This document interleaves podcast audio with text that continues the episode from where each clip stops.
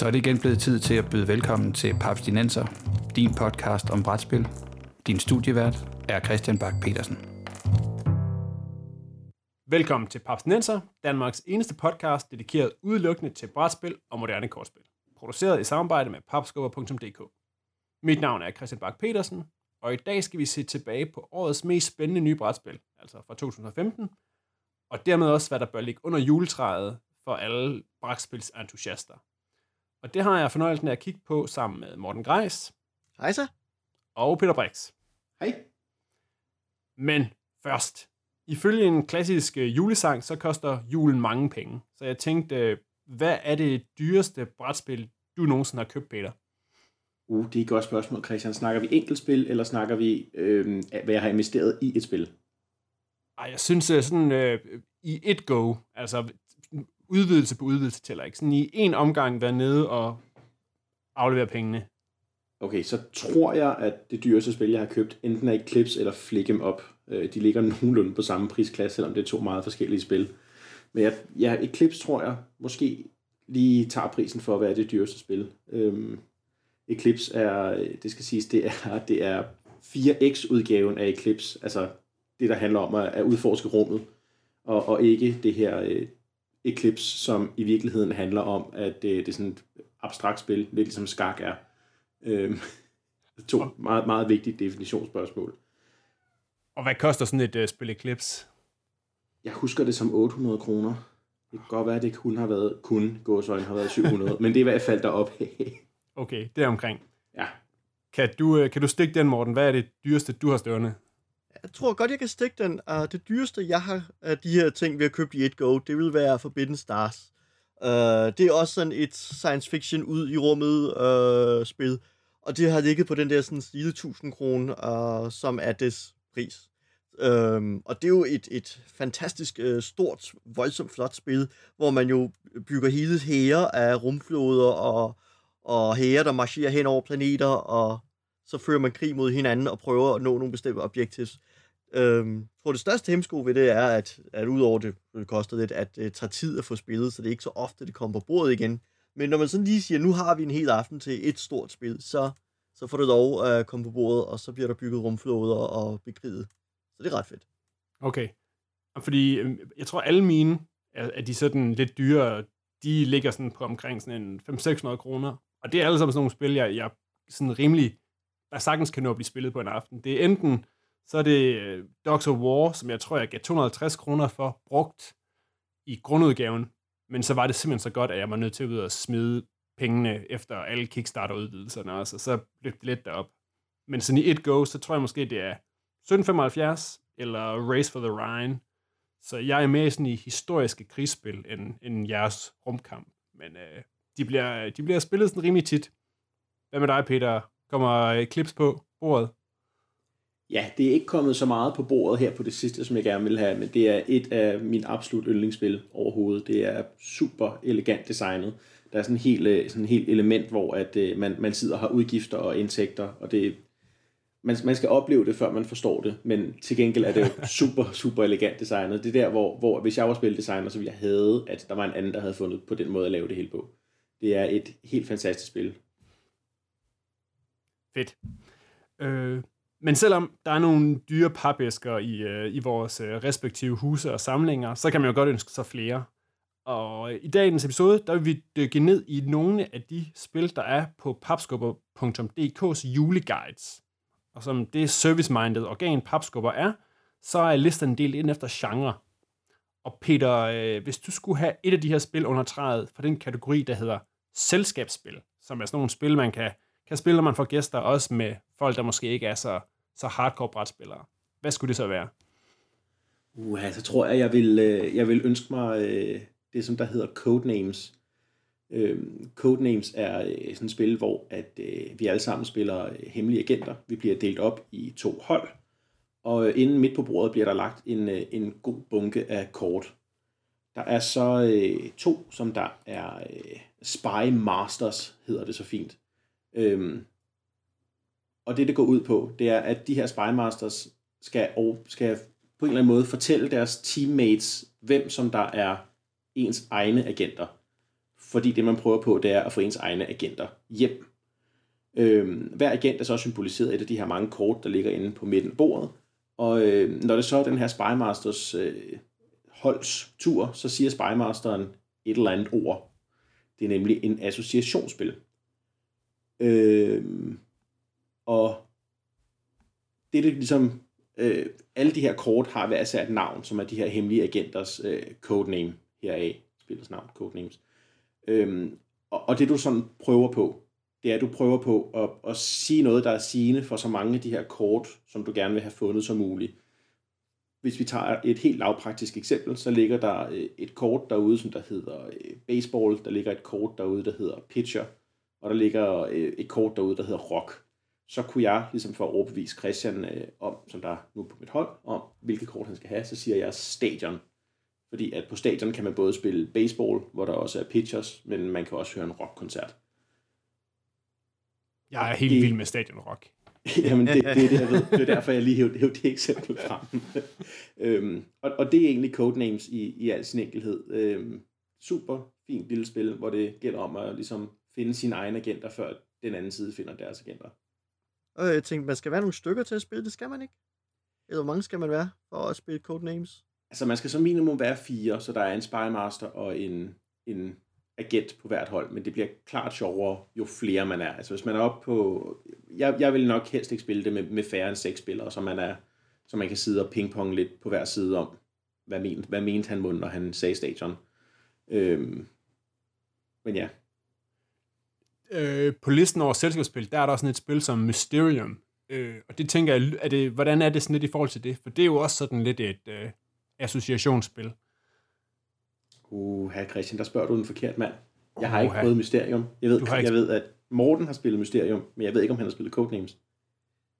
Jeg har ikke spillet Codenames, men jeg har spillet Mysterium.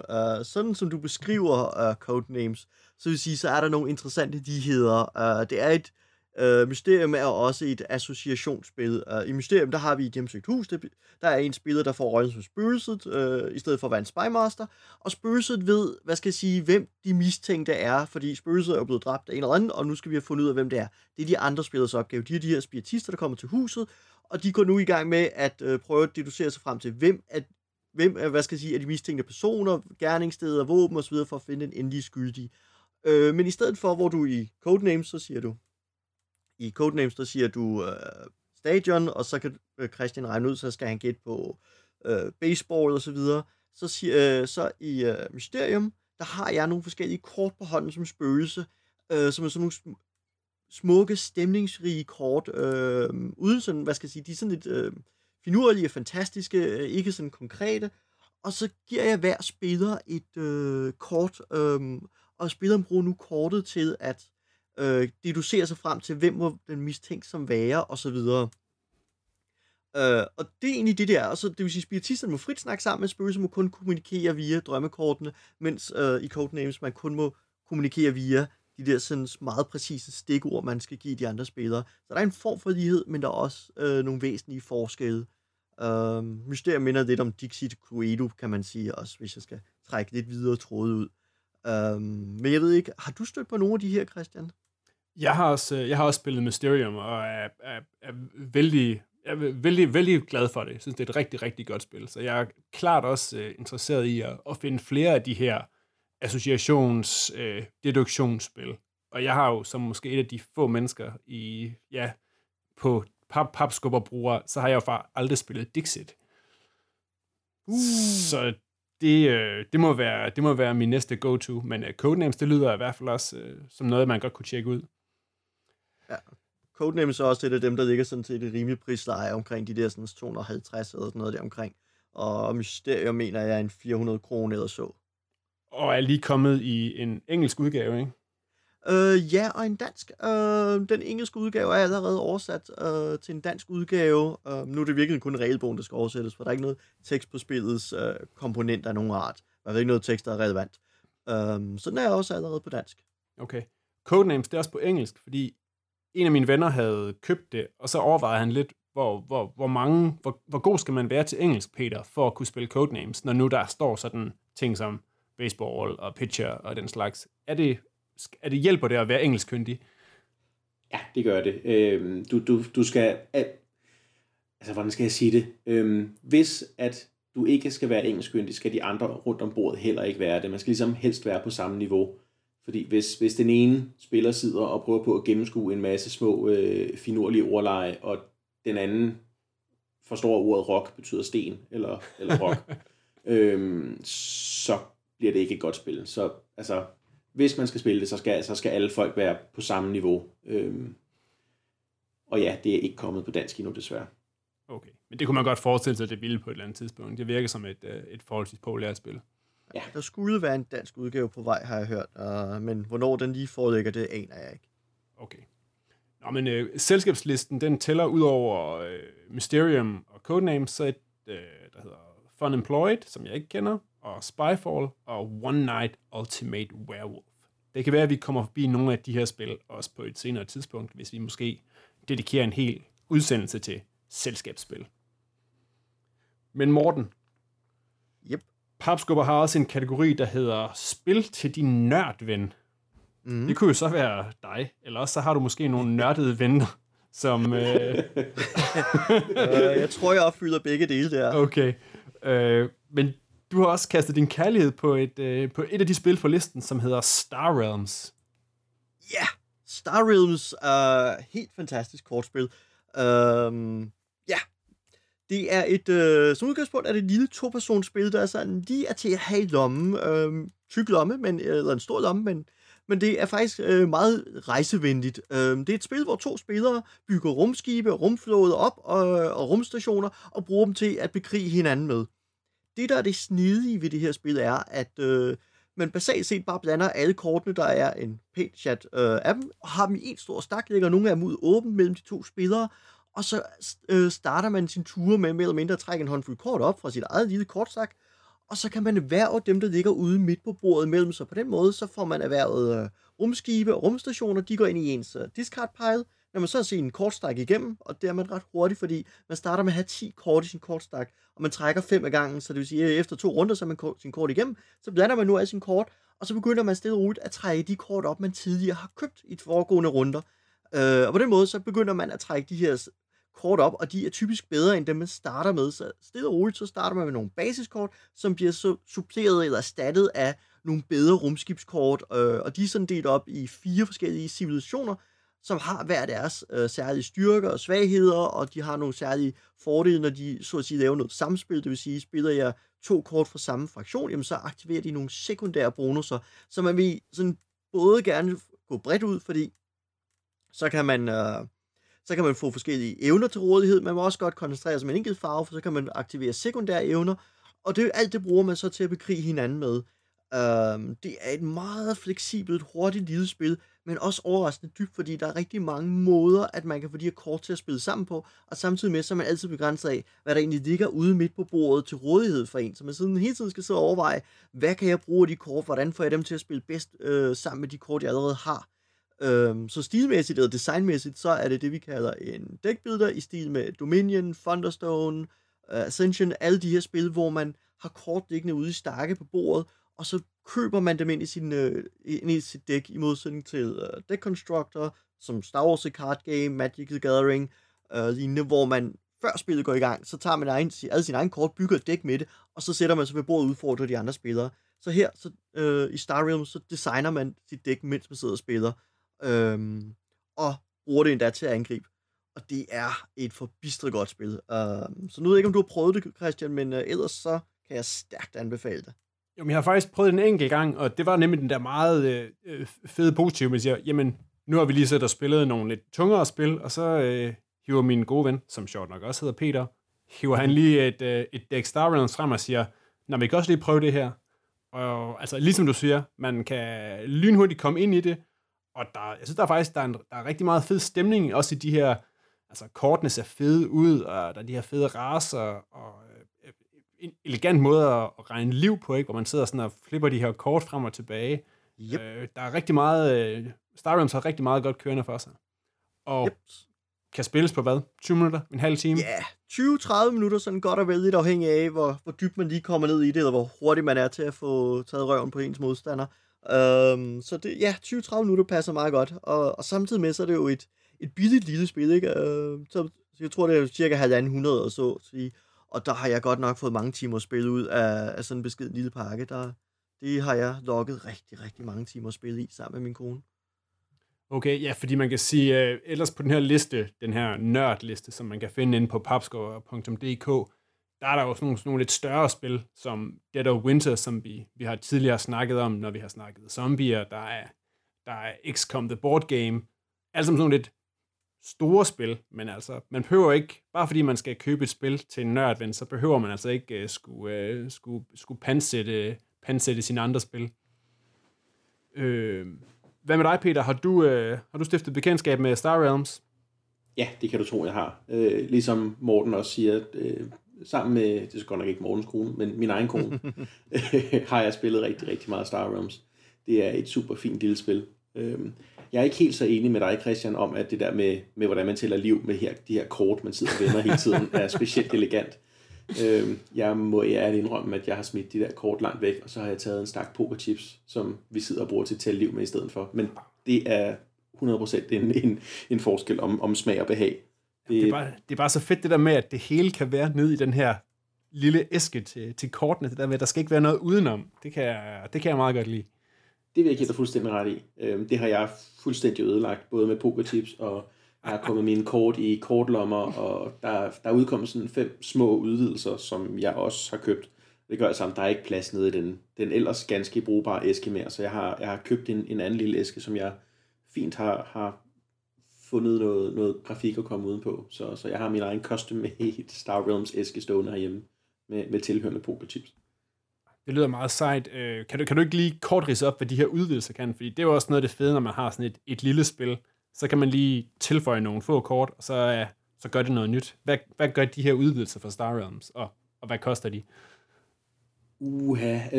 Jamen der er jo som sagt nogle forskellige...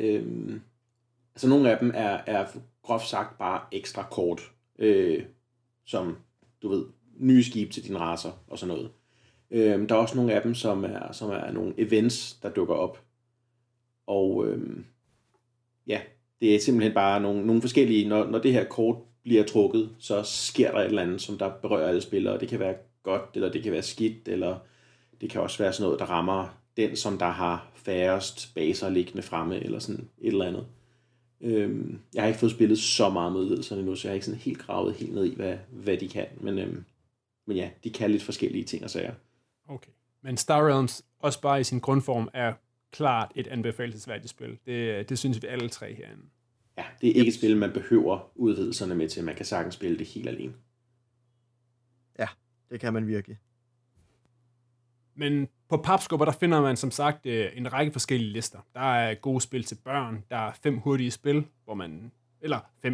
spil, hvor man så sagtens kunne finde Star Realms for eksempel.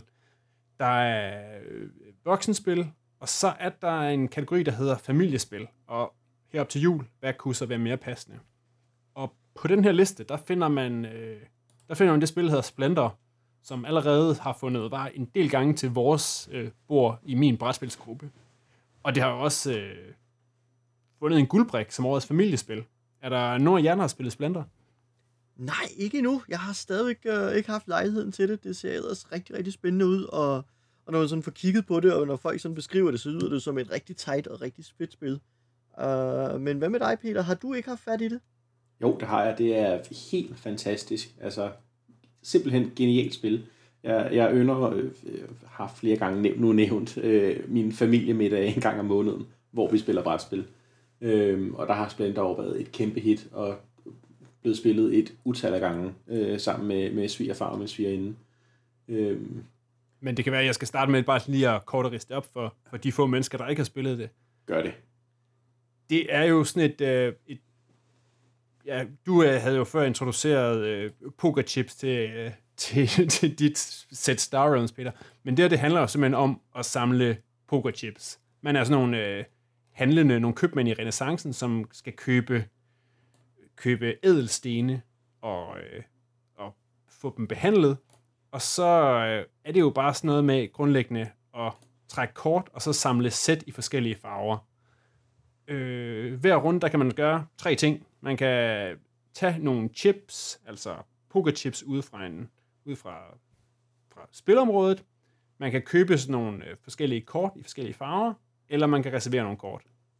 Og så gælder det om at matche sine købe kortene med de pokerchips, man har samlet de farver. Så kan det være, at et kort det koster 3 røde pokerchips. Og så får man det røde kort ned, og så udover, at man det måske kan give nogle victory points, så tilføjer det så også en ekstra rød chip, en rød værdi til din pool. Og så gælder det simpelthen om at samle op og få samlet point op til victory points op til 15. Og det kører jo virkelig tight. Og man kan sige, det er jo sådan lidt et abstrakt spil, hvor man kunne have malet et hvilket som helst tema på, men det fungerer bare virkelig godt med det her, og det går rigtig stærkt. Altså, noget af det, jeg synes er virkelig fascinerende, det er den der måde med, at man starter langsomt op og bygger sin samling af ædelstene op og sine kort op, og så lige pludselig så går det rigtig stærkt, når man begynder at få nogle kort, der begynder at rulle, og man kan virkelig, det bliver virkelig spændende. Fordi Peter, jeg ved ikke, hvordan plejer jeres spiller forløbet? Jeg synes, vores de bliver sådan meget hektiske til sidst. Ja, altså når man begynder at nærme sig slutningen på det, så sidder man jo bare desperat og prøver på at få fat på de kort, man har udset sig, mens man håber på, at de andre ikke også har udset sig af de samme kort. Og det er en meget fin kontrast fra starten af spillet, hvor man sidder og tænker, det der kort, det koster flere juveler, end der er i stakken. Hvordan skal jeg nogensinde få det, indtil det går op for en, og man selvfølgelig får de der bonusjuveler, ikke? Så ja, jeg synes, det er et helt, helt fantastisk spil. Og det er super fint, den her måde, hvor man, altså, hvor jeg ligesom kan se, Christian, nu har du taget 2 røde juveler sidste tur, nu tager du 2 sorte i den her tur. Så har du nok brug for det kort derude, der koster 3 røde og 2 sorte. Så det snupper jeg da lige foran dig, fordi der har jeg tilfældigvis råd til. Jeg har måske ikke brug for det, men så kan jeg skænke og stikke en kæp i hjulet for dig. Det synes jeg er rigtig, rigtig fint. Det giver nogle ganske fine aha, eller ikke aha, men haha-oplevelser. Ja, fordi der er jo en begrænset mængde af hver af de her farver pokerchips derude. Ja. Det vil sige, man kan godt tømme mængden af røde pokerchips, og så kan den anden jo bare ikke få flere. Og så på den måde, så kan man netop man kan stikke en kæp i hjulet, eller smide ædelstens grus i den anden persons maskineri. Mm-hmm. Og det vil sige, fordi ellers så er det jo sådan, da jeg sad og kiggede på det første gang, så var min tanke lidt, at man sidder meget og kigger på sit eget byggeri, og ikke så meget på de andres. Men fordi der er den her begrænsning, så er der faktisk forholdsvis meget interaction. Man sidder også og holder øje med de andre, hvor stor en stabel grønne chips har han stående over ved sig. Og jeg tænker, det minder jo sådan lidt i den der samlen kort og ting i forskellige farver. Der var min tanke, det minder lidt om spil som Ticket to Ride eller Alhambra. Og det er også sådan på det niveau, ikke? Altså, det er ret nemt at gå til.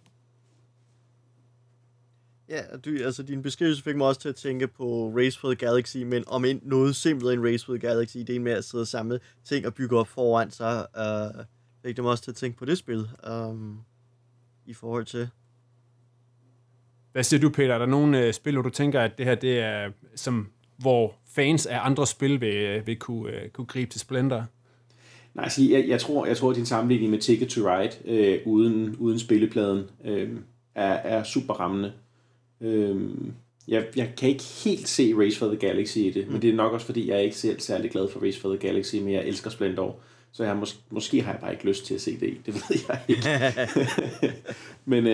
Men ja, jeg synes Ticket to Ride det er en rigtig god sammenligning. Og ja, igen på samme niveau, det vil sige den befinder sig jo som sagt i familiespilkategorien, og man kan virkelig hurtigt lære Splendor, men samtidig så kan man kan godt blive god til det. Man kan godt